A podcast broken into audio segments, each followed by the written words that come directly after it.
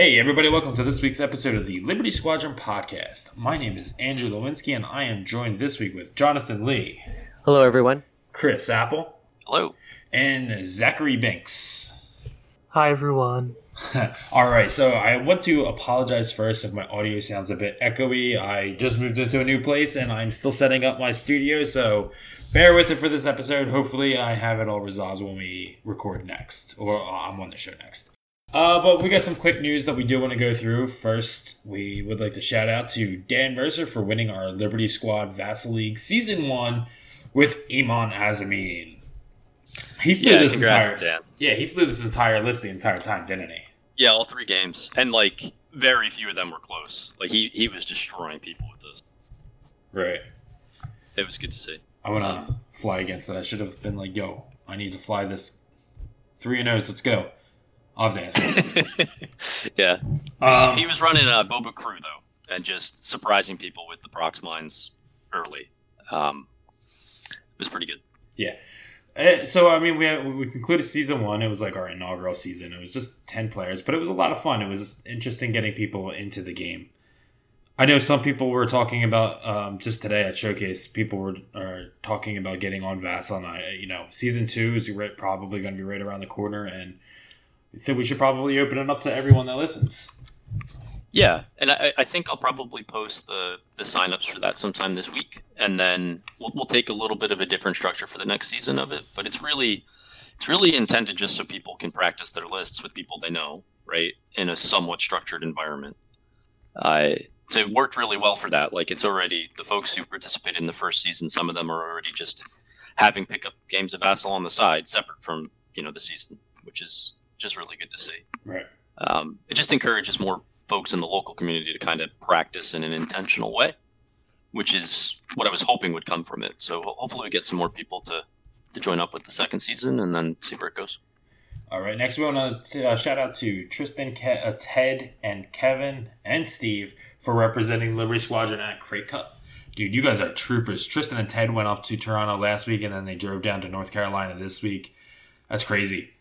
Yeah, and they're driving back in the snow now. Yeah, good luck. Don't die. I feel like that's a trend at this point for them. Right? They were driving in the snow last time. Yeah, they were keeping us updated though throughout the weekend, and it sounded like they had a lot of fun. Uh, they posted a couple pictures. I think their first round was against Paul Heaver's team. Right. So I, you know, it's a really neat format the, the way that that was set up, just kind of the team structure. Uh, we we ended up with kind of Steve was was an extra uh, kind of team member that joined late, but uh, yeah, I'm just really happy that that they were able to get there. It sounded like they had a ton of fun. Uh, so we got the top 50 invitational. It was Phil Booth. Uh, yeah, I think so. And he won with uh, Super Kylo, Quick Draw, and Null. Interesting. Quick draw wins something. Yeah, Phil Booth also did he? He won Phoenix, right?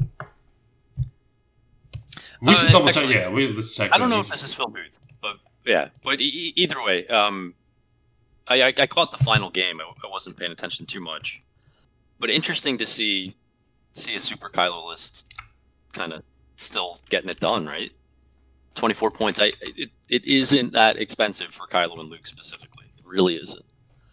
I surprised to see you know it done without prime thrusters. I think he was running pattern analyzer instead of uh, prime thrusters on on Kylo there.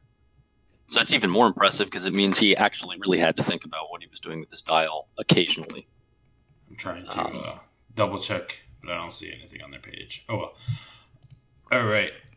So, team tournaments. What are we talking here? Good. You take yeah, the wheel. so sure. So I I just wanted to mention a couple things. I was watching a few of the games throughout the weekend. I'm sure they're going to post some of the results soon. But a couple things stood out, right? There were A wings absolutely everywhere, which I think we need to talk about briefly. Uh, and then the team that eventually won, a couple times Zach Matthews was on stream with Han and two U wings. Uh, those two U wings had rigged cargo chute, and uh, Han was running uh, inertial dampeners. So it was it was interesting to see him fly, and I, I think folks should look those games up on Gold Squadron's uh, uh, YouTube just to just to kind of watch how he was approaching that list.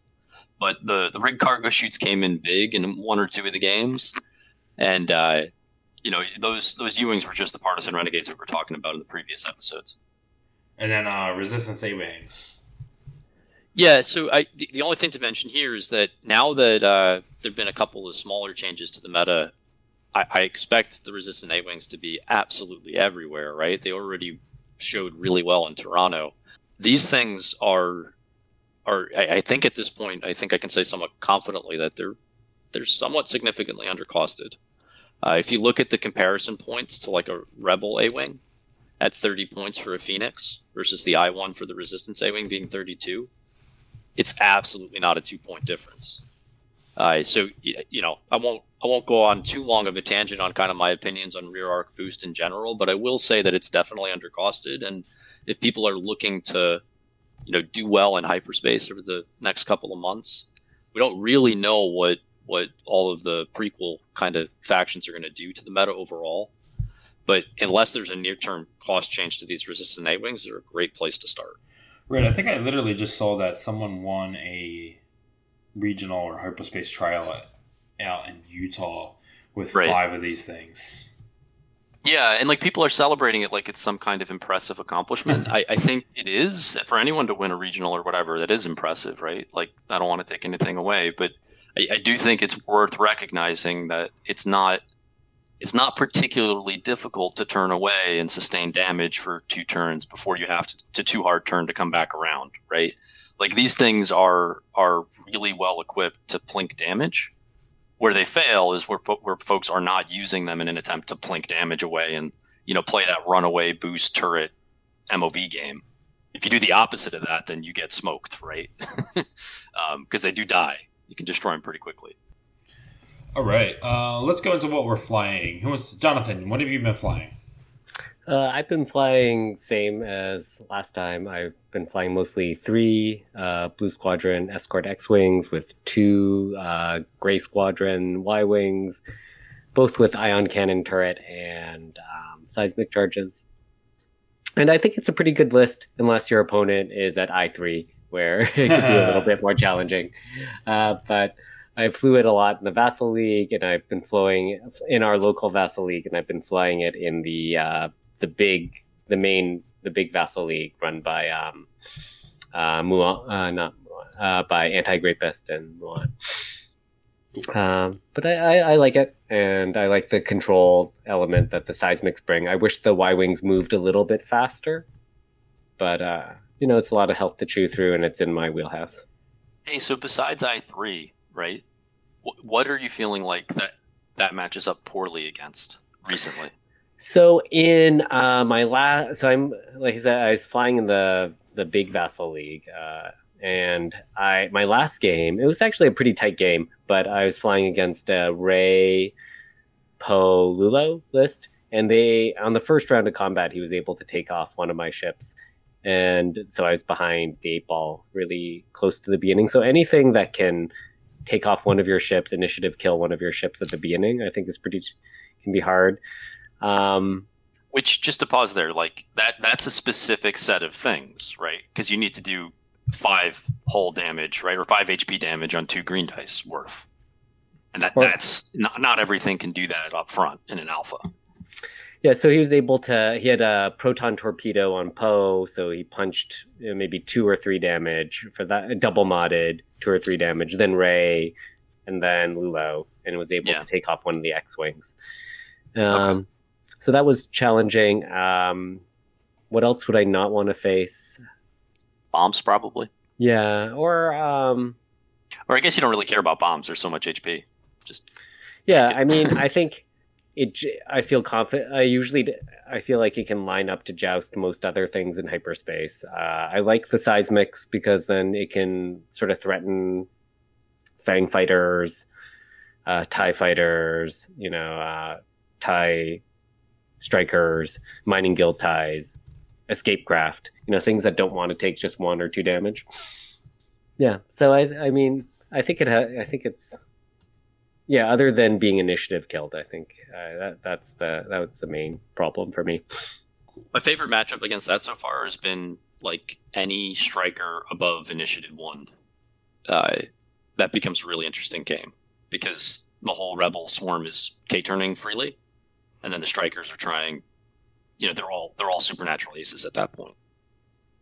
Mm-hmm. which has been it's, it's not necessarily easy, but it's still, you know, it's certainly easier than five striker Wampa versus versus that.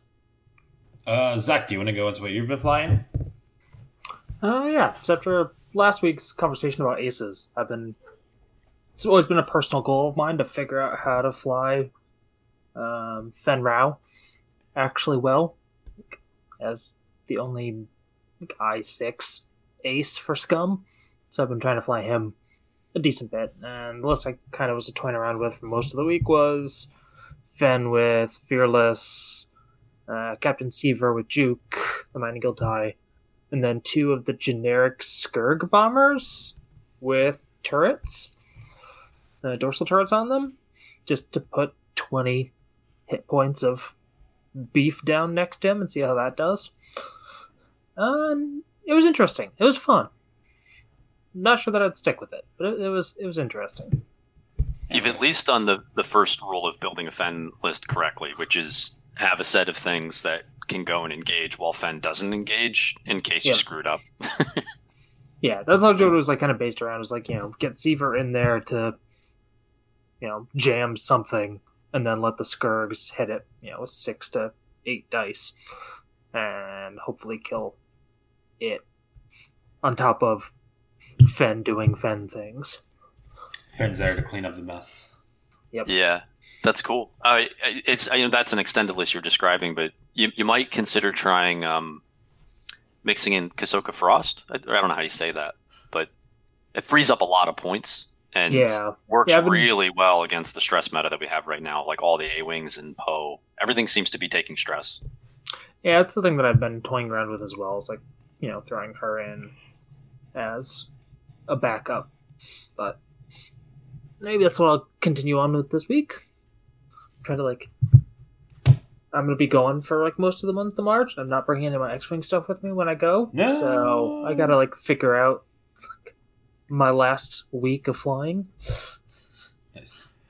All right, uh, Chris. What variation of Kylo are you flying this week? uh, the same one I've been talking about for for a little while. Um, not supernatural Kylo, but proton torp optics Kylo. Yeah. it's been working really well. Um, and I, af- other than that, I, I've kind of looked a little bit more at uh, at resistance. So I was actually testing finally Poe and three A wings, Poe and two A wings, and Bastian.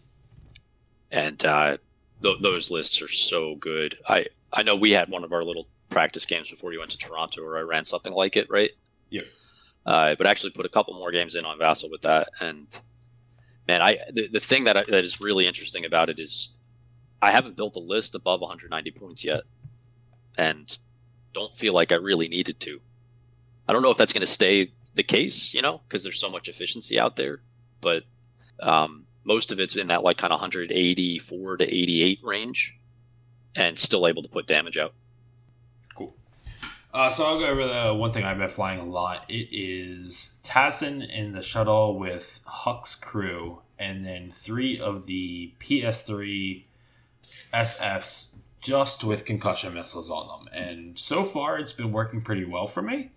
Um, I know I, it's going to have some hard matchups against probably some like Alpha Strike Aces or anything along that, but the tankiness of these SS is crazy, and I think people might be not for the most part underlooking concussion missiles, but they are pretty like suitable for like dropping that SF gunner down. Like if you bring them, you have three three dice attacks on them.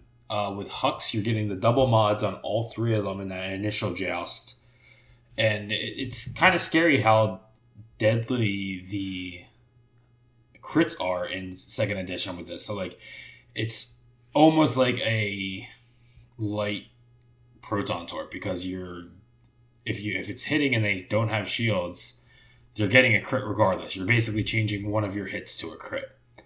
And Yeah, it's the other thing that's kind of cool is if you do get a crit and it's something like repair this so like direct hit. So you repair it and then the concussion missile procs because it's after the attack you could then proc that direct hit again or that panic pilot.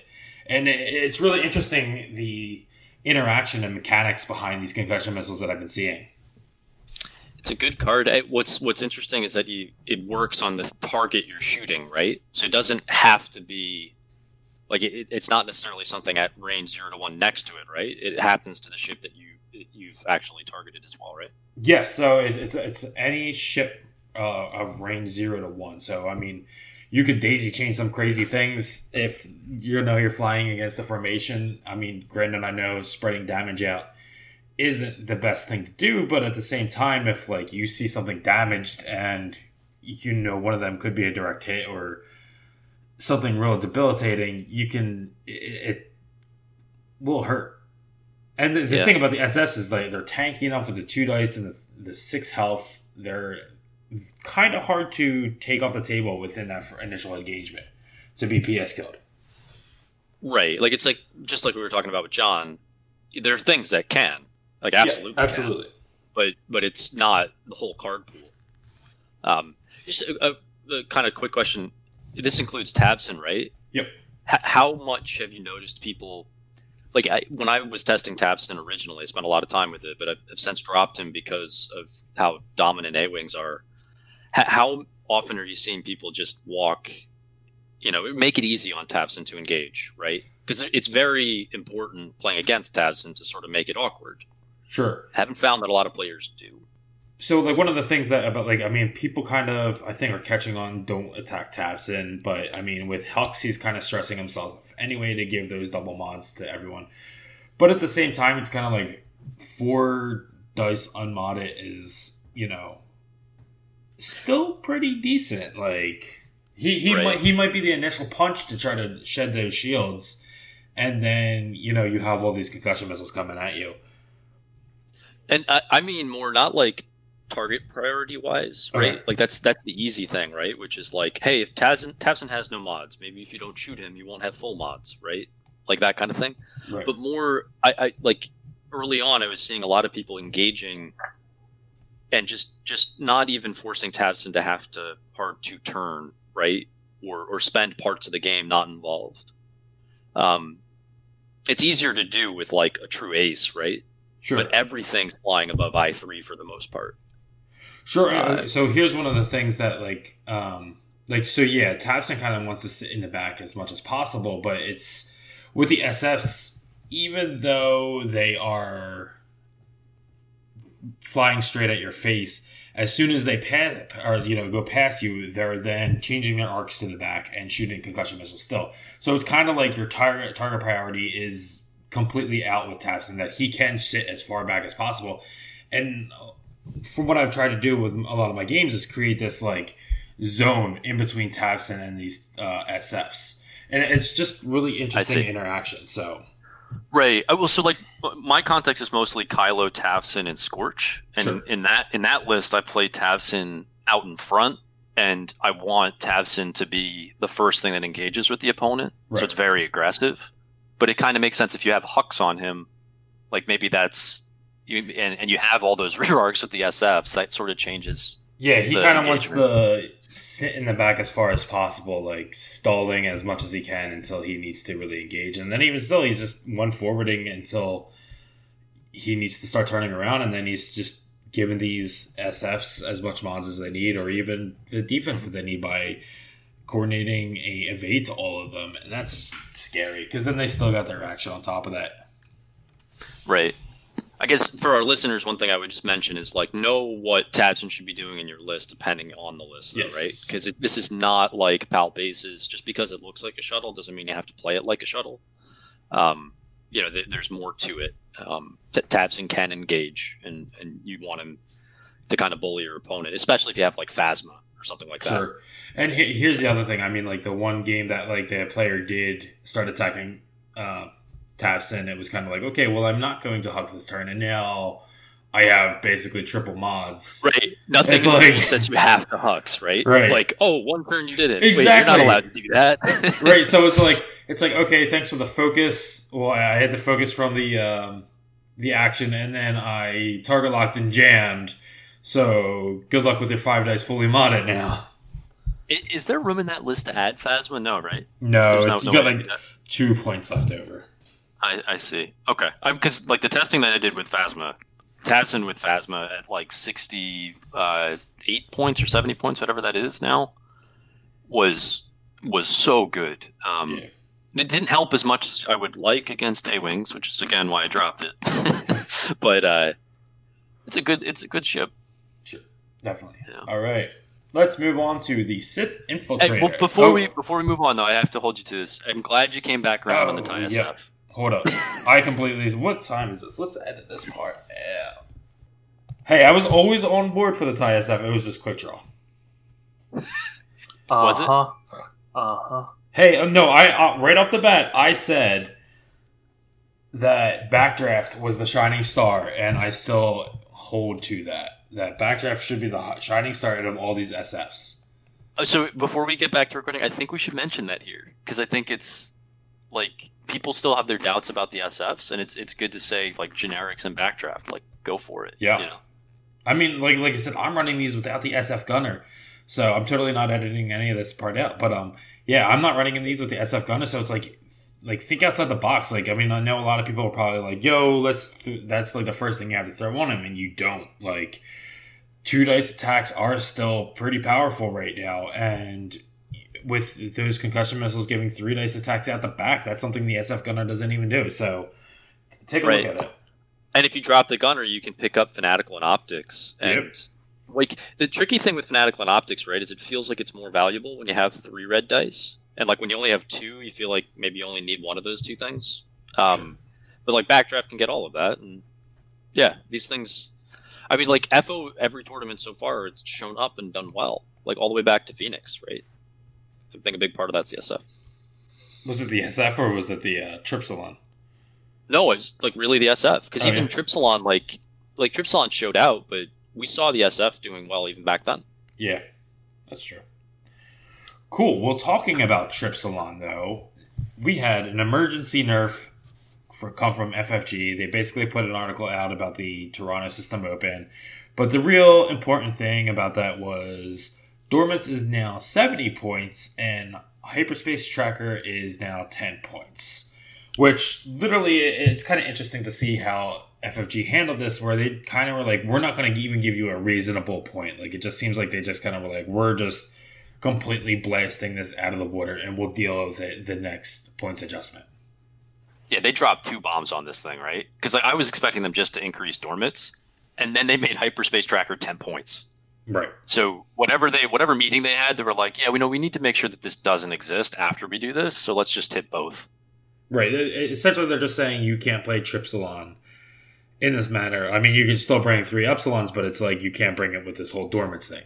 And that's really the key thing was the interaction between Hyperspace Tracker and Dormitz. So it's I wouldn't be surprised if Hyperspace Tracker gets a point reduction come the next wave adjustment or the uh, points adjustment, but I can't see it sitting at 10 points. I think they literally just wanted to be like, this is a negative play experience that we don't for, want for the game, and we're emergency FAQing it.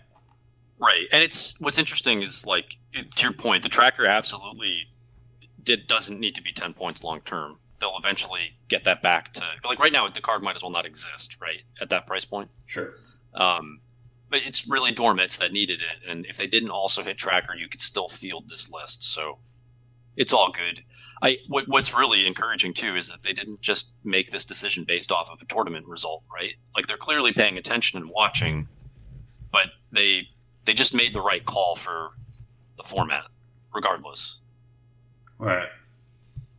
Eh, yeah, but it, like I said, I mean, back when we were all speculating, we were like, oh, they're just going to make something 199 points and then, you know, blah, blah, blah. And it's essentially kind of what they did. Like, I mean, I can't see anyone probably bringing Dormitz. Uh, I, I mean, I shouldn't say that because, you know, maybe like a Dormitz and a entire SF, um, not SF, but FO tie list will show up. But even still with Hyperspace Tracker being at 10 points, like, I, it seems like they just literally bumped it up to as many points that it's it's going to be sitting on the shelf for until the next points adjustment.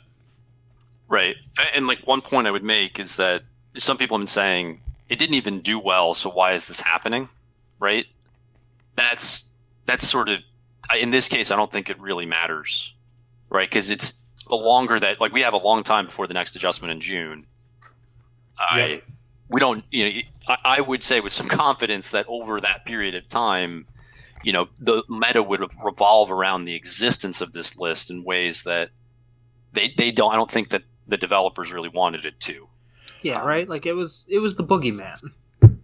Sure. Even though, yeah, it didn't it really show up as much as we kind of.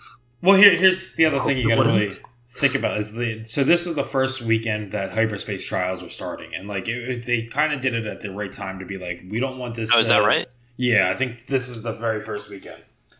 Uh, so it's kind of like, Wow. yeah, instead of like having just go into your normal store and being like, okay, I want to fly what I want to fly, and then suddenly you're up against Tripsilon just bullying things, and it might be, yeah, sure, you're going to see a lot of different things pop up, but a newer player coming into the thing, they're just going to be like, what the heck just happened to me? Like, I, I think they did a right call here.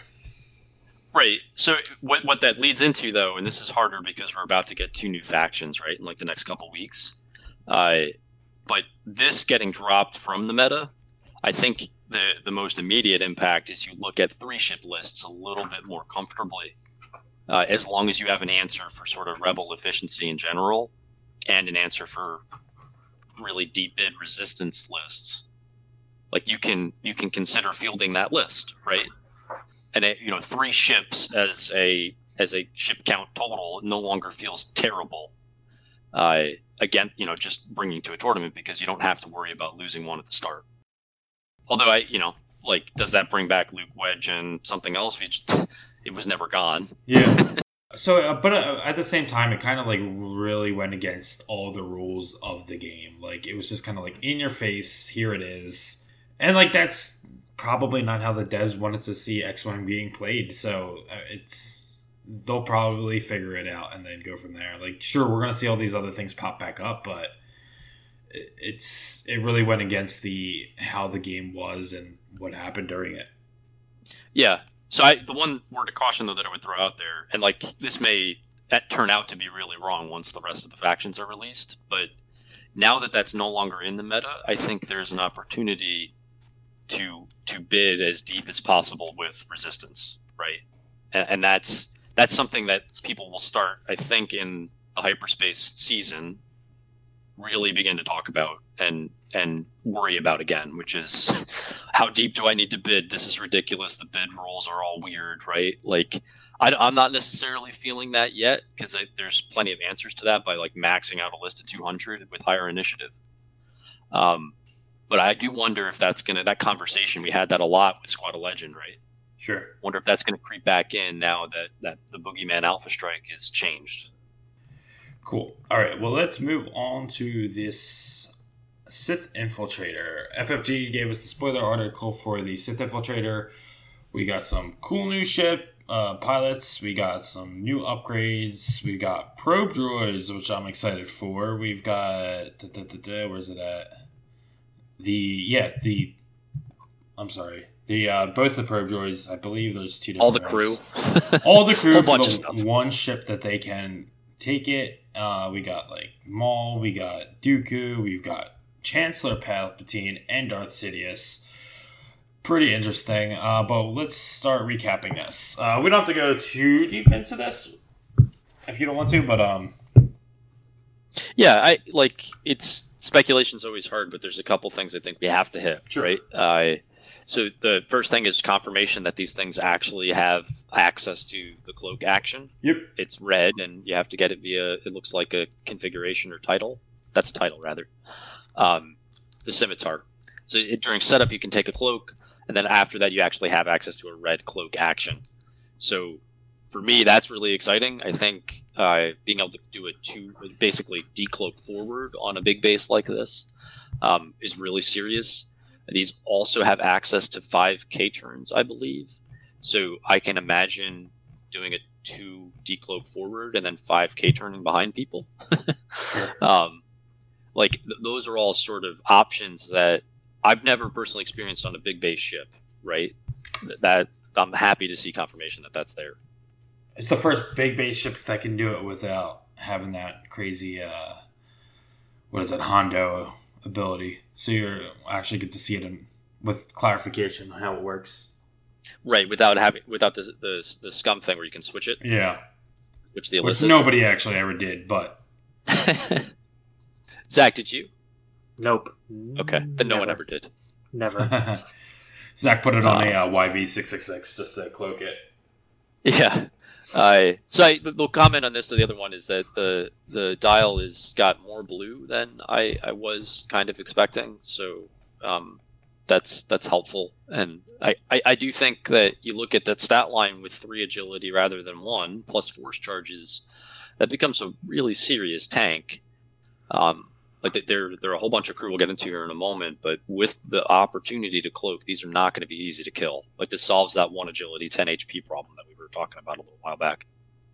So in keeping with the cloak action, there's a couple of cards that they'd spoiled that interact with it. Um, we have the I3 pilot Count Dooku, who it looks like has the option after he defends to essentially remove the cloak token, which is kind of neat.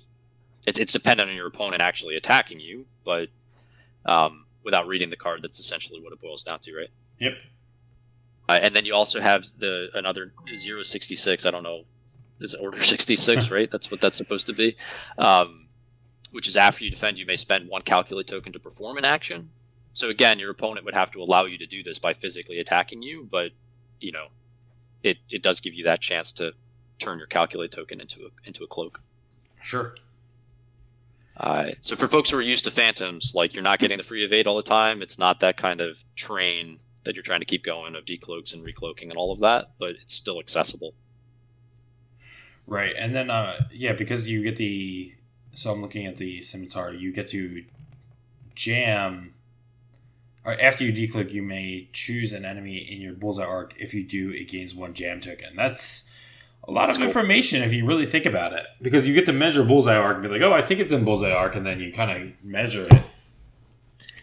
Well, so so I uh, maybe this will be dependent on like total ship count in the meta, right? Because it it's hard to line up bullseye with even a median base. Like I, I ran, uh, I I, I kind of like the Kimogila, right? I've always kind of enjoyed that ship, but lining up a bullseye with the median base feels more difficult, um, especially without reposition.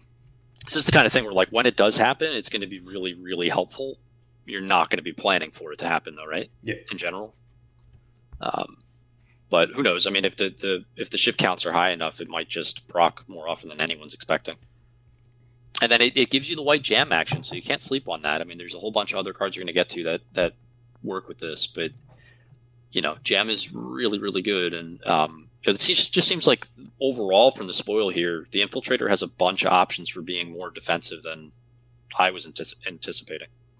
So what, what else here? I, I think the next big thing in this article was essentially to spoil a Palpatine Insidious, the double-sided card, uh, which, like, it's sort of funny watching everyone's reaction to this article because all of the small base articles came out and everyone was like, "Eh, Separatist looks like it's not for me. It's all too low initiative. It looks bad, right?" This article drops and we get a bunch of seemingly possibly broken crew and everyone's excited all of a sudden, which I find kind of funny, but Palpatine is crazy. Like it's it's essentially if you add hate to this, you can dish out stress to your entire opponent's list. It feels like So I, I don't like this is this seems really really good and not like it's going to feel very fun to play against. So if you're listening and don't have the card, it says after you defend, if the attacker is in range zero to two, you may spend one force token. If you do, the attacker gains one stress token. Right. So you throw hate on Maul, right? And then they shoot Maul with all of their ships, and all of their ships get stressed. Sure. And like you're never going to flip this. Like the first thing I'll probably see is someone flipping Palpatine as a Separatist player, but why? Like, don't do that. I, I don't know. It's uh, I mean, the, the other side of it, the Darth Sidious side, is more like coordinate focused, right? Which seems cool. Um, probably really helpful for the Republic. So yeah, I'm just like wrapping my head around the Palpatine that yeah, you could essentially just I mean, granted you have to take the damage to do it, but it's gonna be that you're dishing out stress to anything that's shooting at you, and that's Well, it's after you defend. You may not take damage at all, right? Like, sure. But I'm saying to get the uh, the force charges back. Yeah, true. Um, I, it's it's just everything about this is uh, it, it has shades of Sloane in it. Yep.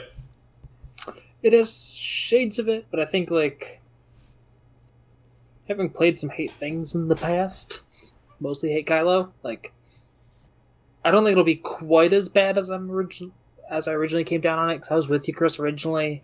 I, th- I think it's going to be annoying, but Oh, if you yeah. blow all of your charges to stress people one round, you're probably not going to have that many charges the next round to stress people again. I yeah, I get it, and like, I I don't necessarily feel like this is going to.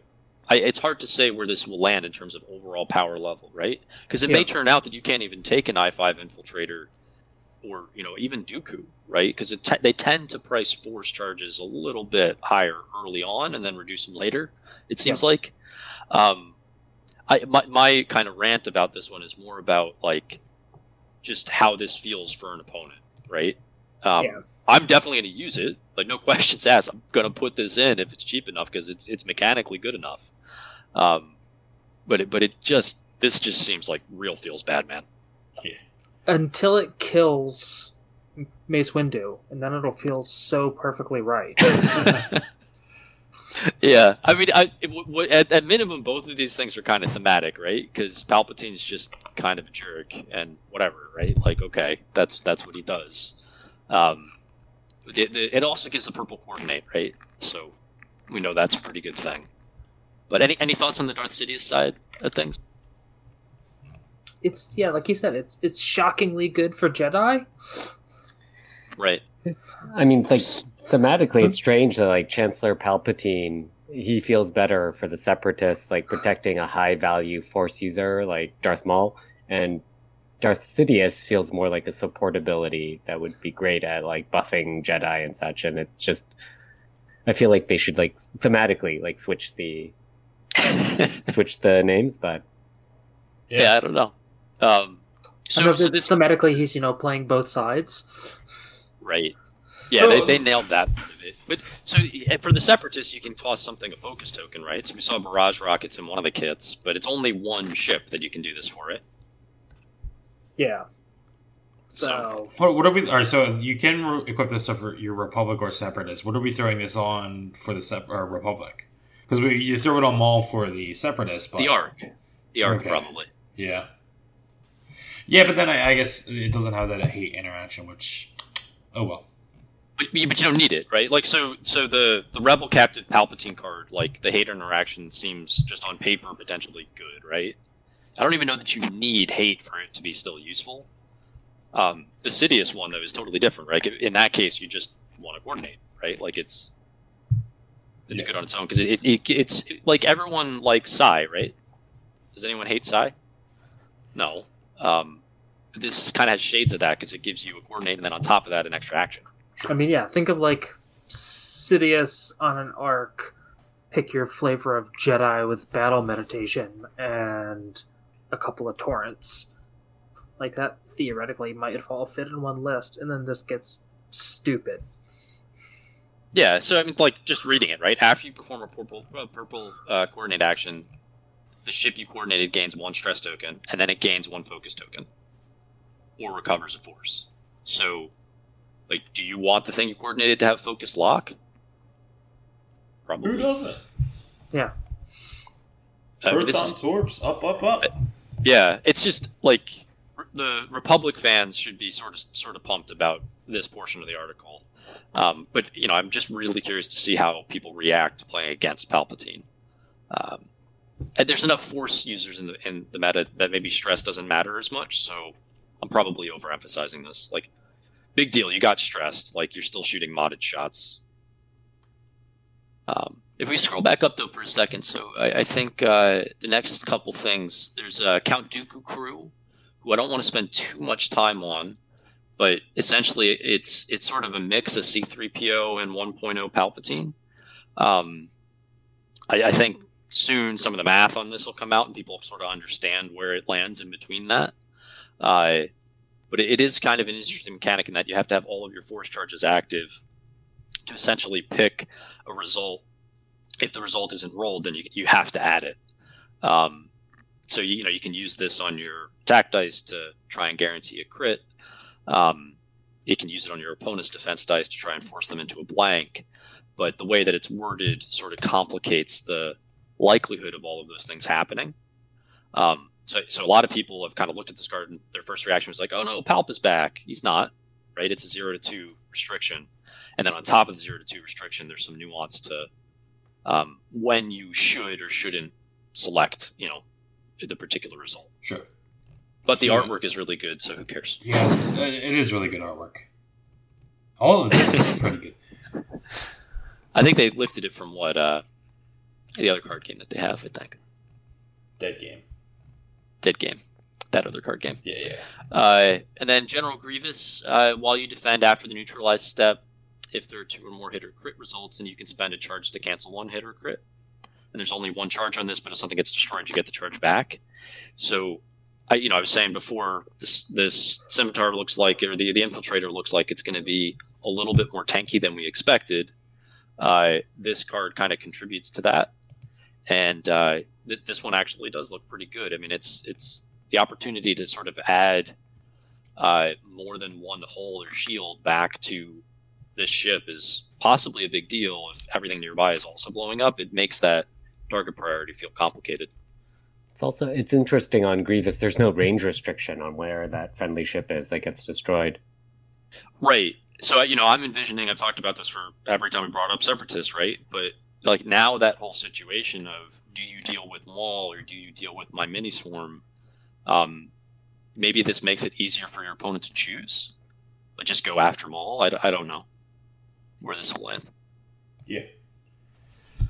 Uh, and then I, I think the next couple items I wanted to talk to, we can talk about probe droids. I'm really interested to hear your thoughts on that. But K2B4, um, I think everyone felt like when they saw the vultures, it was like two agility, not that much health.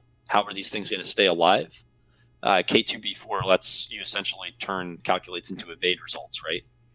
Uh, so that that feels like it's it's very good. Um, you know, your opponent can choose to take a stress to avoid it, Strain. but restrain. Sorry, strain.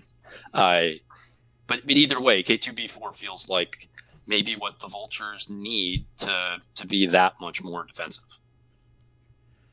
Yeah, and it was funny because like everyone was kind of like looking at the Kraken to be like, all right, this is obviously the show end for the um, this configure. What is it called? The da, da, da, I don't even- Tactical relay. tactical relay. Thank you. Um, everyone's kind of looking at the Kraken and be like, yo, this is it. This is what you put in. But this is like the tactical relay slot. Seems like it's going to be real good. Like it, it, it's like a theme for your entire swarm, but they're giving you some tough options of where to, where to go. Yeah, and I like I don't know what will happen with people choosing to accept the strain token or not, but at minimum the zero to three on this and just the, the outrageous flexibility of being able to choose like how you use that calculate token on two agility. It, it I can't wait to test this out because it, it feels on paper um, like something that the vultures were missing. Yep. Cool. Okay, and then the only other thing that we I wanted to get to bef- bef- before giving some thoughts on some kind of mini testing that I was doing was the probe droid. So this is an incredibly cool design space that I it was in the image, but I never would have guessed this is what it would do. right. Um, yeah. so do you want to do you want to take a crack at like explaining what this is because it's got a lot going on. All right. So I didn't look too much into it, but hold up. Uh, so the probe droid can wrap it says. Yeah, during the end phase, you may spend one charge to drop or launch one DRK 1 probe droid using a speed 3 template. This card cannot be recovered. So you get to drop two of these during the game. Uh, and then Yep. it be- basically becomes its own ship with a 3 agility, 1 hull. And then when it's on it, it says while a friendly ship locks an object or jams an enemy ship, it may measure range from you. After an enemy ship overlaps you, that ship rolls one attack die on a focus result. You suffer one damage. And then in the system phase, at your initiative, you may relocate using the two bank, two straight, or the two banks or two straight. Um, and this thing kind of is like a pentagon. Like it, it looks like it has It's multi-directional, right? right. So you can basically go two straight or two bank in any direction that you want. Right. So you know, in English, you can you can drop a token that can move pretty much any direction just at two speed, and toss locks and jams out, right? Sure. At at really any range from the thing that dropped it, or is it just in general? Anything in the game, right? Right. Yeah, any friendly So- ship.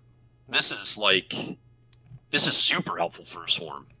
Um and, and the, the just the whole concept of being able to drop two of them is something that I I don't know how that plays out because you can't do two in a turn, right? But you could in the early game just sort of like plink two of these out, right? And then Well, and the fact that you can guarantee it.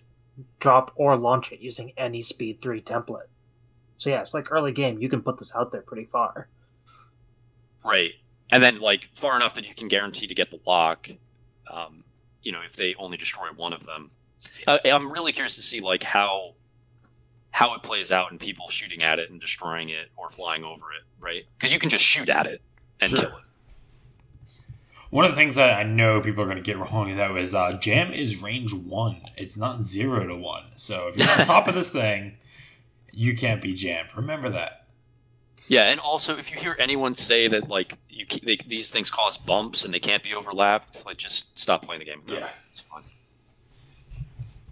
It's fine. Sure. Probe absolutely. them is what you say. Probe Probe them. them. I don't know about that. Um, It's just, So- so, th- just the design space of this though is really Yeah. cool to see a token on the board that is not a bomb or a mine. It's like the first time we're actually seeing something, and it's interesting to see what the future would hold with this, something like this. right. I mean, so I put down though, like, please no mobile bombs or rocks, FFG.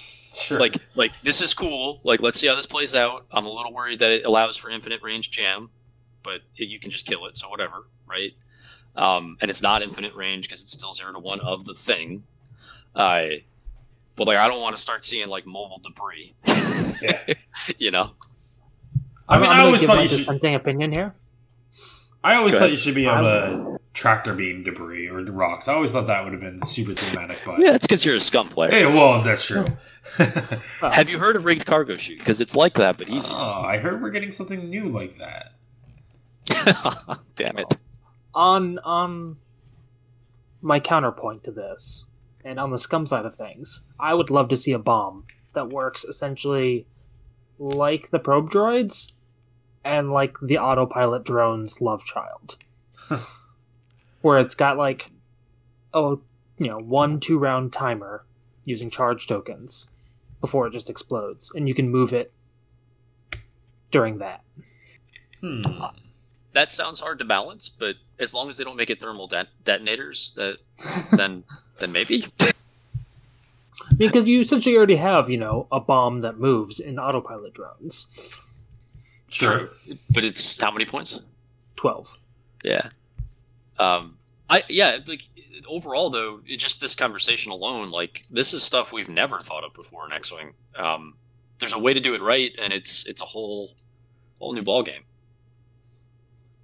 um the, the one thing though is like uh, th- there's only mechanical thing that i can kind of find a parallel to in the existing card pool is bodhi the u-wing that essentially lets something at range one you know get the rest of your list to lock Yep. um, and that that's actually really effective at turning rebel a wings into something that's not completely useless I because they can take the missiles it's sort of like that list you were describing andrew with with the sfs right, Right. like if you have a way of getting them that lock they, uh, they suddenly become more valuable with the ordinance.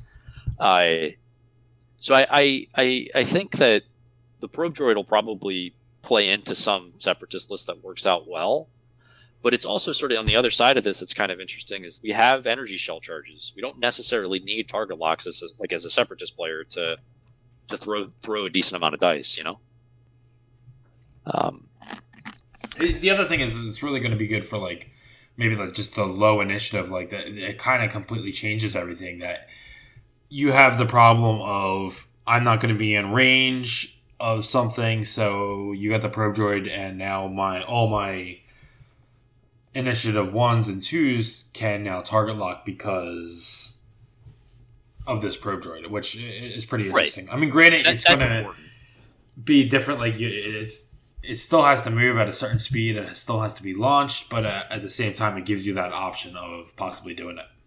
and it's still you still have to you know it has to survive um for you know for you to get the full use out of it but Right. Sure. I, I, the other thing is, does Separatist as a faction? Do the Separatists have access to a torpedo? Do we know that yet? We do not. Um, so I, you know that's it's not like this is going to suddenly turn into like people getting hit by three or four proton torps, right? Um, like that that's it's just basically the missile pool as far as I'm aware. Sure.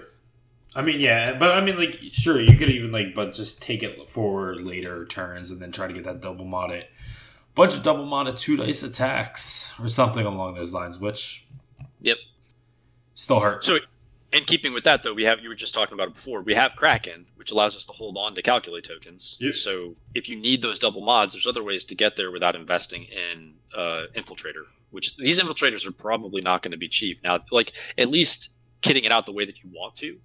Um, I, I I'm really curious to see what the price point is on them because it's it really comes down to how much you can fit next to it as to how useful all of this is.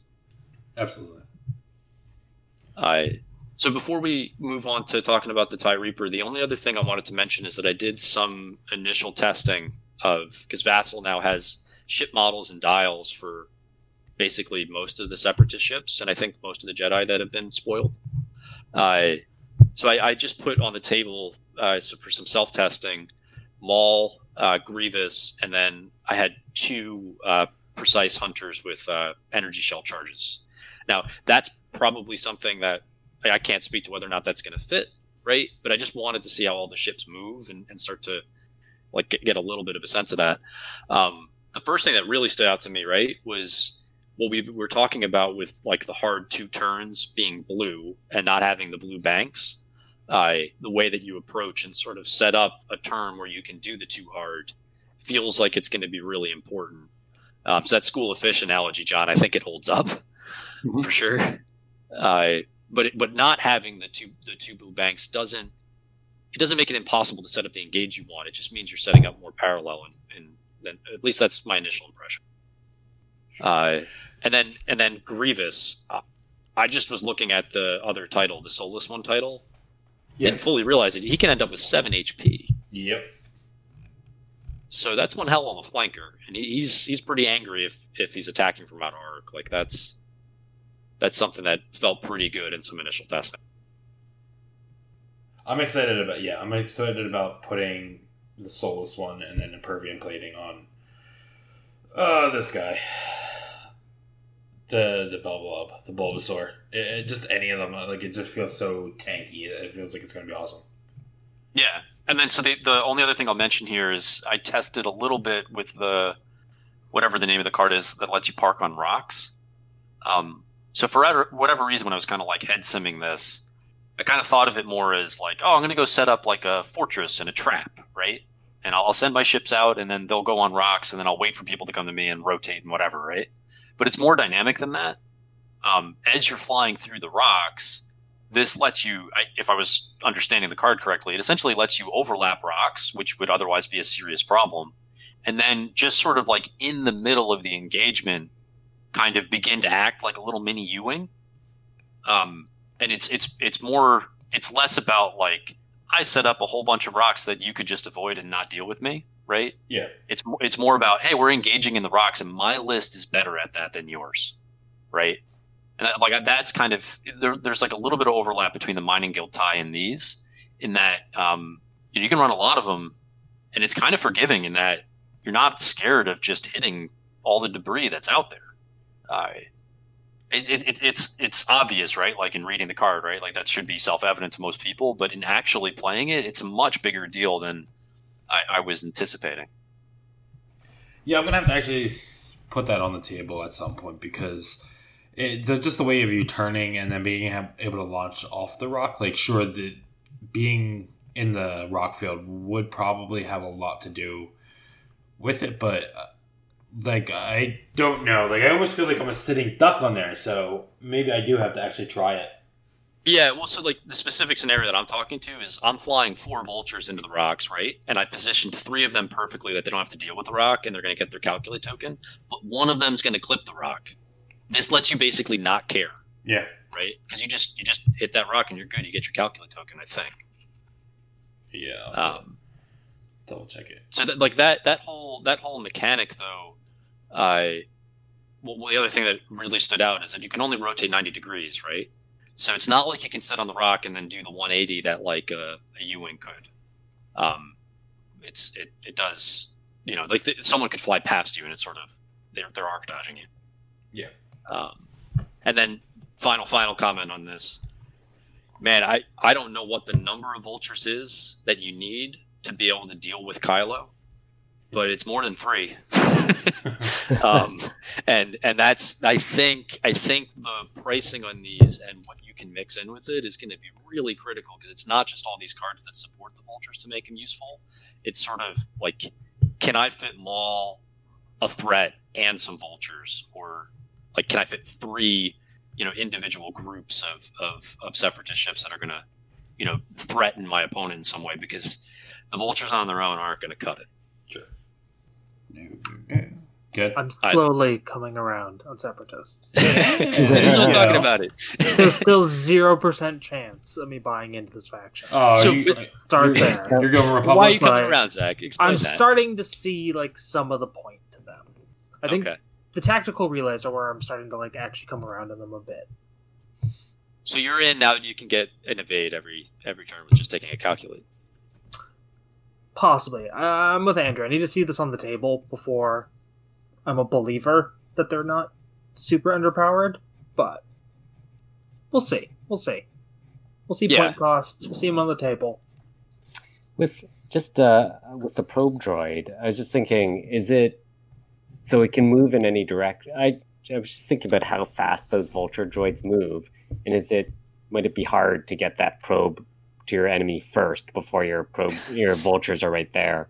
It, yeah, it's a good point, John. Because I that was the other thing I didn't mention it, but but it is hard to keep the vultures from engaging, you know, faster than you want to. Um, there, there's all two two speed maneuvers all all the time.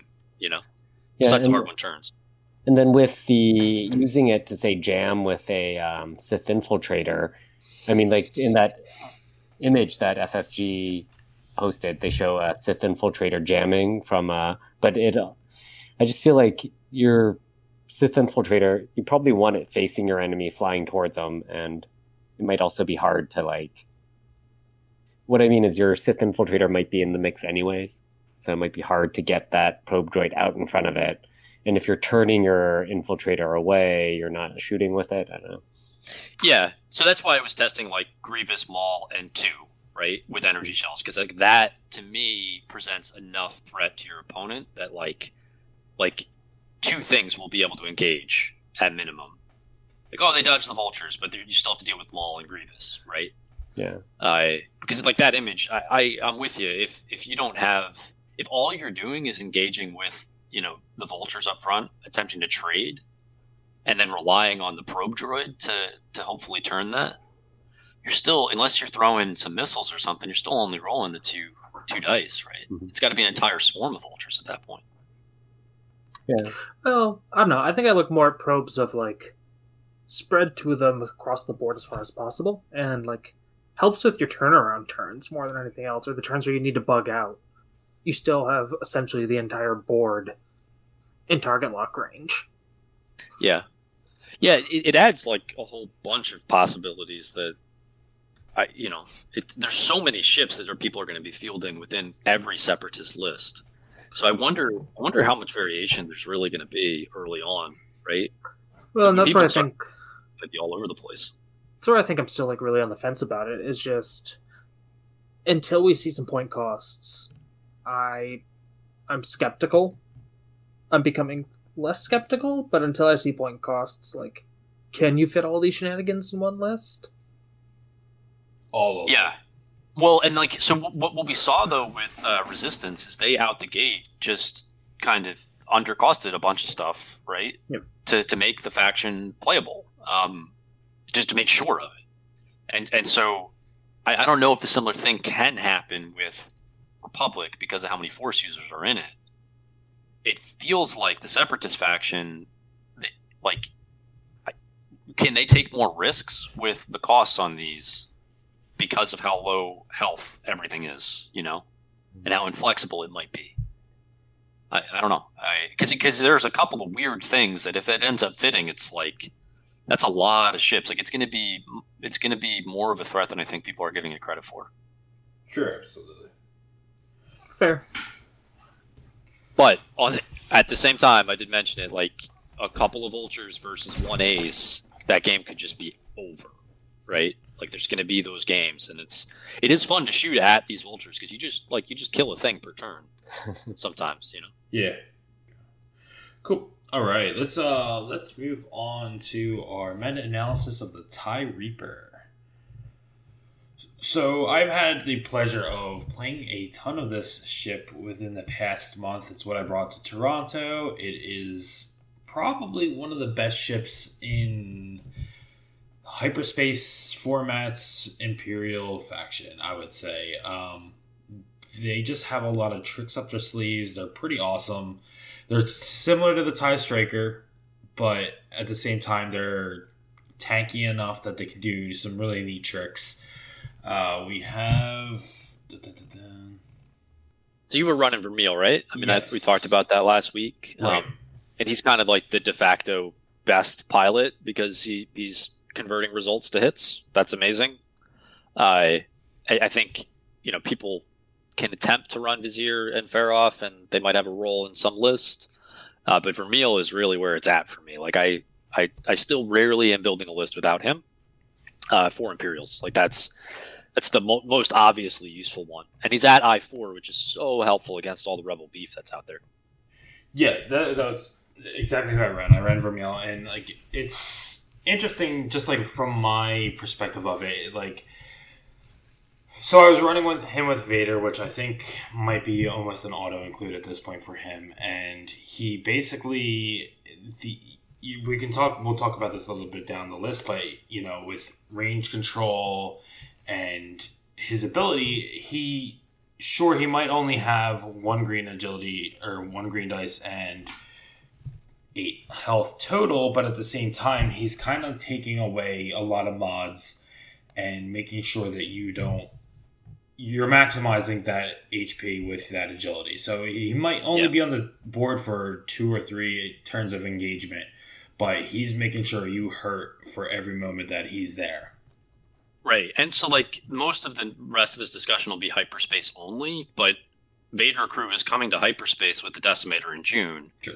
When that drops, Vader Crew's going on Vermeil. And it, it's extremely effective. Like, it's all of that is, is good synergy. And that's that's a much easier version of that ship to, to get value from. Um, just because of the way the Vader Crew works, right? It just it enables Vermeil's pilot ability to trigger. absolutely um And- but yeah again And it gives you a force charge when you need it, right? Yeah, so it gives you the force charge. It basically triggers Vermeil's ability, and then you could technically pair him up with uh, some other things. Like I mean, like so if you are running something like Juke on this thing, he's activating Juke, and then possibly um, activating his ability ability on top of that. So it's pretty crazy that the, the amount of things that you can do with him. Right. Well, so so one thing to mention here, uh, if you don't have Vader Crew, let's assume you don't. Sure. But but when you're running Vermeil, you want to take a focus, right? In addition to shooting a target that doesn't have a token, because you want his ability to proc, so you can turn a blank to a hit, and you want to roll an eyeball and use your focus to change that. Yeah. So it's not too dissimilar from what I've been doing with Kylo with advanced optics, right? Force charge to change the eyeball, advanced optics to change one hit. That's that's the math you want. So if you don't have Vader crew, right? Like Juke isn't helping you as much as possibly just Right. taking a focus in a lot of cases. Um, so, but although I still really like Juke on on Vermeil in some cases, like it's it is useful for sure. Um, particularly if like the rest of the list is shooting at I four, all these kinds of things. That Juke can become a crack shot pretty quickly if you roll okay. Right. Um, but but yeah, so like I, it's it's hard with with the Vermeil in general though, right? Because I think we talked about the U wing and we are talking about what talents to put on it. I don't know that you really put a talent on on these Reapers in general. Um, you can take crack shot and like a hull or a shield upgrade. That's kind of the only time that I've taken uh, an actual talent upgrade on on one of these Reapers is just crack shot. Yeah. Yeah, I mean, like every time I've done with it, I, I just completely left it blank and gone for the points. Like, Right. I, I, I don't mean- even do anything. what are you gonna do? Like take trick shot and fly into the rocks? Like that's that's a dangerous place to be for Vermeil to begin with. Sure.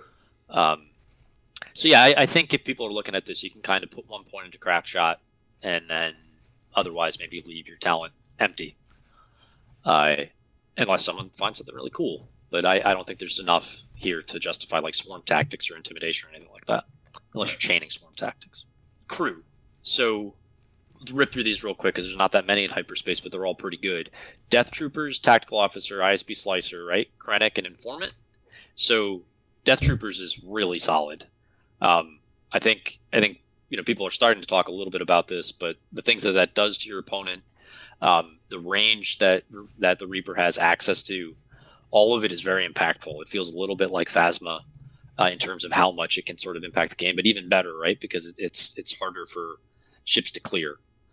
Um, so that's that's something that you know is definitely worth using. We saw you know Will Will ran that locally a little bit right a couple months ago, yeah. and it was working very well. Um, it's a good card. It takes up two crew slots, but it's worth the six points just straight up.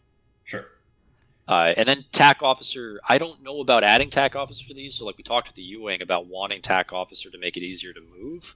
With the Reaper, it's the opposite. You actually want a red coordinate in some cases so that you can slow down you know that's that's helpful. Having TAC officer just gives you the choice. Um, but the two points spent on TAC officer are not necessary. So one of the uh, I do have a comment about this. One of the matches that I went up in Toronto, it was almost a mirror match, but he would his shuttle would be coordinating the Reaper, his Reaper, to coordinate back to him to basically make sure that the Reaper always had a stress, so he didn't have to ailerons. Right. So it was interesting to see that being done. Yeah, and like this is this is we'll get into this in a moment how to like fly the Reaper and and some of the tricks, but this is a fundamental one, right? Which is that I think uh, you know with the striker, I'm always trying to stay on the move and set up very specific angles that let me do a hard one turn, right after a bank instead of a K turn or a sloop, so I can get my focus token. With the Reaper, you don't have access to that hard one turn. Uh, so you know it's it's it's more important to sort of measure the speed of your engagement, which is very difficult to do on a medium base. Anything that helps you stress, like you described, is going to get you there. Um, the other thing, though, to mention, right, is you can use some of the red maneuvers on the dial before the engagement. You don't have to coordinate to stress, right? Just the turn before, do a red hard turn. Like that, that also works and it gets you a very similar place. Sure. Um, what about ISB Slicer? So, like, I use Jam, the Jam action on these Reapers quite a bit, actually. I find it extremely useful because they get in there, they get into the mix, and no one expects you to jam. Right. Um, um all right, so here's my comment about ISB Slicers: is usually you never have a instance where the jam token is even put down, or if it when it is put down, it's almost always cleared right away. So I'm if ISB Slicers maybe like put two jam tokens or something like that, it might have been a little bit better. But I think every instance I see, that token is never there by the end of the round. I mean, every once in a while when a crazy reposition happens, sure, but I, I don't see it often. That's fair. I the one thing I would mention with this particular crew is just that like people running the Reaper tend to underutilize the jam action. So separate from even slicers, right? Like jam is relevant, I think you're you're probably spot on that when you do spend the jam action, you're doing it to clear a token. Yeah. Like you didn't do it for fun at the end of the rounds, but this this might there maybe there's a way to really get some value out of this. I I it just I haven't tested it very much, and I, I don't know the specific game situation where you know I'd, I'd want to spend those points. Sure, it's it's hard to say.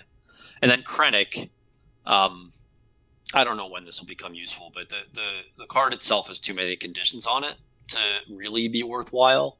Um, it adds the target lock, which is nice, but like I was talking about before, just taking the focus action and then shooting in the turn order such that it procs Vermeil's ability is enough. You, you don't really need a target lock action with Vermeil in particular.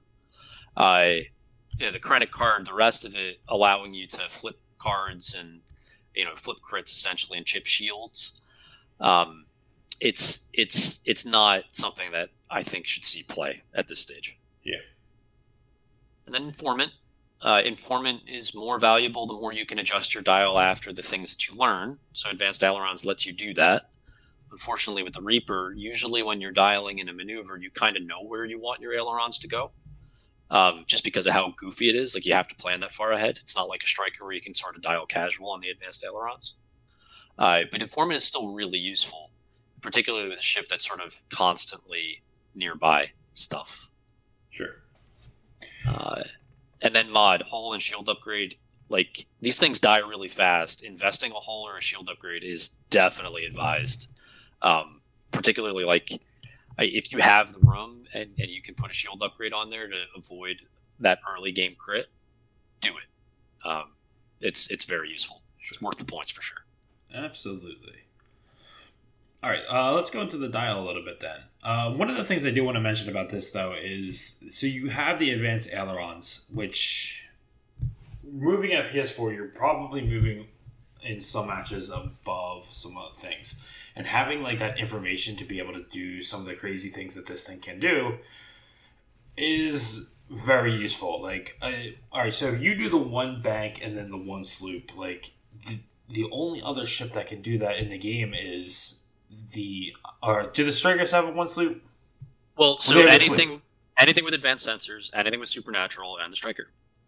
Right, but what I'm saying, so the end position of your sloop though is at basically doing like a turn where when you do this uh, with the ailerons, I'm sorry. So if you do the ailerons, you do the one bank ailerons, and then you do the sloop. So you're at a basically 90 degree turn. So I think like the strikers can do it, and then if you're ever going to fly IG88D, you can do it that way too. But uh, it's a completely different maneuver that's not even in the game. So it's really interesting to see things like that happen and throw people a little bit off guard, like that you're doing a sloop, but at the same time you're basically doing a turn and then rotating your ship. Right.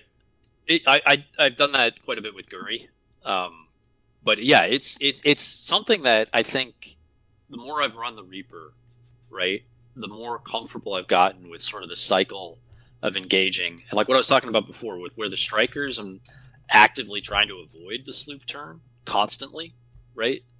With this thing, it's actually maybe a fundamental part of the way that you approach, right? Because you kind of want to come in on an angle that you're not going to get bumped completely because if you get bumped, the aileron doesn't typically clear, right? And then you don't have access to the sloop at all. And it forces that sort of like three bank disengage, you know? Mhm. And then and then you have to kind of cycle back and then do the sloop after that or circle in. It's it's really powerful. Um, do you find yourself using the red stop a lot? Um, yes, I do. and it, it, I use it. I use it a lot when I know I need to engage on something, and I know the ailerons might make me bump or put me in a spot that I don't want to be. So I, I do use it every once in a while, just for that It- fact. I find that it's really surprising to catch people on the bump, right? Like like people should be thinking about it if they're playing against Reaper that it's on the dial. right. but for some reason they kind of don't. You just do like the one forward and red stop. It's like in the mid game they've kind of gotten used to the cycle of you boosting and then moving. Right. Then that one turn you don't. It's like oh, gotcha. Yep. You know? Yeah, especially like I mean, like if you know you need to be in a certain position, you can always. I mean, granted, you're denying yourself the mod, but at the same time, if you have something like a force user on there, like Vader, uh, it's worth it just to make sure you have that shot, or if you need to try to um, block up a lane or anything like that, it's definitely def- useful. Yeah. So I, people have talked at length about how this is one of the more difficult ships in the game to fly. Some of the stuff to help out, we already talked about red coordinate, red stop, use your red turns to slow down before the engagement. Self bumping with your own ships is also really important. I know that's something that you do. Yep. Um, that's a part of the game, an aspect of the game that maybe newer players don't see very clearly, right? It takes some time to get used to that. Uh, but it's not just about self bumping your ship like during turn zero, right? It's more complicated than that. Like there's there are points in the mid game or even pre engagement or during the engagement where self bumping becomes really critical with ships like this. Um, particularly if you can like force a self bump on something that's going to move and get out of your way before you want to do your ailerons, all those kinds of things. Um, but even self bumping in such a way that it, it denies the aileron, so you can do a three forward or whatever. Um, all, all of that kind of plays into how you move this ship. That all that being said, it doesn't save you from flying into the rocks like an idiot, right? like you need to you need to be really careful about what section of the board you're going to go set, you know, Vermeil, uh, you know, on on a trajectory to kind of be in that space for the rest of the game. Because if you go right into the rocks, even though you can advance ailerons then move, right, still get your action, that medium base is way less elegant than a striker, right? Like you're just going to hit a bunch of rocks, and losing one HP on Vermeil is a big deal. Yeah. Um, like you're not like every hit point is precious with these ships because they they do die very quickly. Absolutely. Yeah, but like I just going on that, like with the ailerons, like sometimes you do just need to go over that rock and like you can kind of angle it, or if you need know you're going to hit the rock, like make sure your ailerons are you're hitting the rock in a spot that you your maneuver won't be hitting the rock. So Right. you can just sometimes breeze right over it. I've seen people taking Death Troopers on Vermeil a lot recently, Ah, and they all tend to take debris, right? And so, like, I, I definitely believe in Death Troopers as a card. I think it's very, very good in hyperspace, particularly with A wings that are out there. Um, but the, the, the, the like obstacle choice becomes interesting because you can use the debris to slow down, right? And you can use the debris to trigger Death Troopers.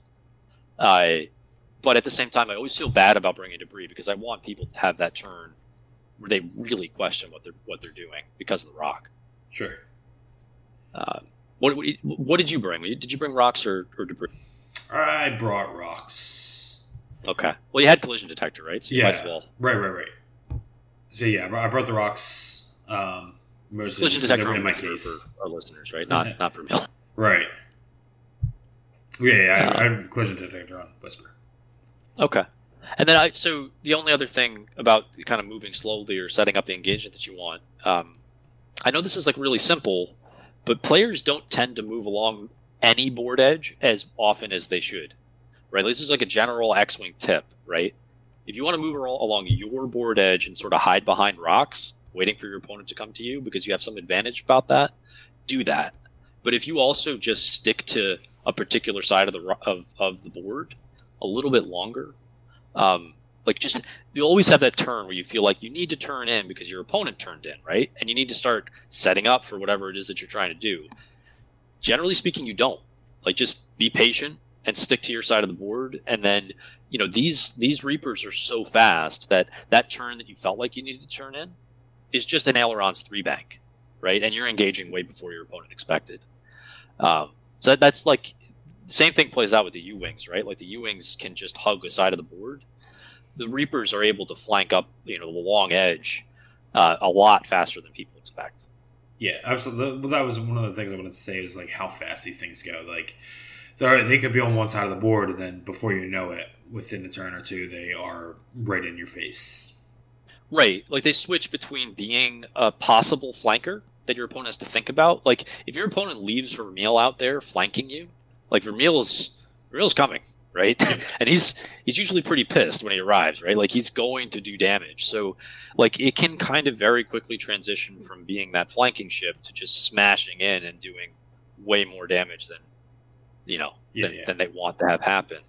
Um, I but it's tough because it's not really a flanker at the same time. Like if you go into the engagement assuming you're going to set up a flank with one of these reapers, that's hard. Um, they're it's it, they're not easy ships to fly from that perspective. So, like on the vice versa, though, I mean, if you have one of these ships and you know there are at maybe like one or two damage left on it, these things are out of there. Like you're going to be chasing it and you're not going to be able to catch it. Like you could point toward if you need it. Like if you know that you need those few extra points to save, um, it's at half points, but you know everything else could potentially be in your favor.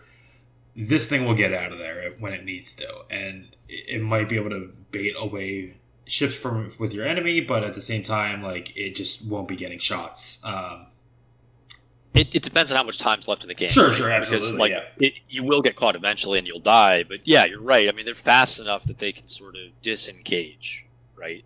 And that that's awesome. Um, then on the flip side, they can also stay close and keep rocking Death Troopers forever. yeah, like, um, like that, the one interesting thing is watching Aces players, and I, I actually have been on the other side of this, but like a lot of times an Ace player will be going up against the Reaper and like attempt to disengage by flying away, and like if if you're running away from the Reaper, the Reaper's going to catch you. sure. Um, but just something like if you're running Kylo, right, and you for whatever reason need to fully disengage, you might not be able to. Yeah. So a, a couple of things on the list here that are just fun to point out. The um, the crit damage, something to be aware of. Loose stabilizer is a really serious problem because you will take um, damage from the AA on a loose stabilizer crit. So, like, you, you don't necessarily need to practice for that scenario, but if, if you're in that scenario, it does really change how you have to use. Yeah, I didn't even think about that. It's brutal. It's happened to me a couple times, and it's just like it just ends the game. Um, it doesn't totally end the game, but it just it turns you into this like thing that wants to K turn but can't. Yeah. Um, and then uh, on top of that, the coordinate action. We talked about Jam already, but the coordinate action, like I, I don't know how to describe this, but Imperials in general are sort of starved for you know the option to coordinate, particularly the tie advanced. So if you have a tie advanced that's not Vader and doesn't just have built-in white PTL and all the nonsense that force charges bring, coordinate's a huge deal. Uh, particularly on something like Merrick or the I4 advanced that can adjust its speed. I forget the name of that one. Um, but it really does turn that target lock action that the tie advance takes into something significantly more useful because you don't die on that initial engage if you have a focus token. Sure. Absolutely. So like there are all kinds of like uh, mixed imperialists now that fit with the Reaper. And you know, if you really make good use of that coordinate action, you can really. Vermeil doesn't need to take an action; he wants to take the focus, but he doesn't have to, depending on when he's shooting. Right. All right. Um, one of the things, uh, just so if you are thinking about, if you haven't flown the Reaper yet, if you are thinking about picking one up, that is like one of the most fun ships you can actually fly in the game. Like, just seeing all like the different like like just just my personal opinion on it. Like you, uh, there's no other ship in the game really, or besides the Strikers. Do you But- understand why I fly strikers? Oh yeah, now? absolutely. They're they're just Like it's all I want to fly. it's so much fun just like the maneuvers that they can do like doing like the one bank left and then the left turn like it, it's crazy like you have so many options you it's like almost like playing an advanced ailerons with a boost and doing the maneuvers still it's so much fun but it's at the same time doesn't feel as bad. So but yeah i i love the reaper so much. Like any imperialist that i plan on flying i'm throwing this in probably the first thing. And like but that what you're saying there right? Like people should also be running the name strikers because it's it's the same thing going on. And i've, I've talked at length about like you know kind of not liking the costs on the generic strikers. I think they're in comparison to some of the other stuff ridiculously high Yeah. but at the same time they might actually be correct because advanced ailerons in a game where ffg is you know nerfing tripsilon because they want to put an emphasis on maneuvers advanced ailerons is extraordinarily powerful like whatever the point cost on that is, like it's it has to be significant because of how how much advantage that gives you. Um, and it's super fun. So, It's so much fun. Just put it on a casual night, and like you'll you'll be hooked. Like just being able to do all these crazy things. Yeah, it's so right, much and fun. like and don't believe anyone who says like, oh, you like these things are so hard to fly. Like they're harder to fly, but it's just a boost. It gives you more options, not less. Like that doesn't necessarily make it harder. It makes it easier. right. Uh, You'll get the hang of it. Yeah, for sure. And like like even the strikers too. Like people look at strikers doing well and think it's some kind of mad science. It's not. It's it's it's a boost and then a maneuver. You know, it, you have to physically move the stuff more. Like the Reaper, it takes a little tiny bit more planning. The strikers take more planning, but that there's a payoff to all that. Sure. Cool. Um. All right. Anything else before the Reaper before we close out? I well, so for this week, I think we should post the show notes. Um, sure, because there's yeah, some yeah. helpful images in here. But I did include at the end of the show notes a whole bunch of images that should help people kind of visualize how the Reaper moves. I tried to put it in context of things that they're used to. So, like as an example, if you take a barrel roll with a medium base and then do a certain speed maneuver, there's like you can kind of visualize where the one bank, three bank will end up. All these kinds of things. So I'm not going to go through that, of course, in the cast because it's it's impossible to describe. But I would encourage people to go take a look at that. Sure. Absolutely. Jonathan, you still with us? I am still here. Have you ever flown a Reaper? I no, I actually have not. When was the last time you flew something other than Rebels? Um, let me think. Uh, you know, actually, I flew double Punisher Whisper when uh, When I got the Like, conversion kits. When second edition first came out. I did Yeah. like flying the Punishers a lot, actually. Uh, Nice. So you actually know how advanced ailerons works, right? Because you run Death Rain or Advanced Sensors Redline, or right, you you Mhm. maybe have run Sabine, who Mhm, also mhm. has ailerons. So, Yeah. like that's what I was saying. We're like the Reaper isn't something so crazy different than things that people have used before. or like uh, compared to like Supernatural or uh, BB-8. Yeah. Yeah. Yeah, but like just that if if you've run Death Rain or, or Redline, you know what um what some of this looks like. Mm-hmm, All right, then uh, I am going to close this out. Uh, quick reminder: we actually just launched. Oh, go ahead. Oh yeah. So before, uh, I just want to say, so the winner of uh, the top 50 invitational was Phil Horny, For horn or Phildo.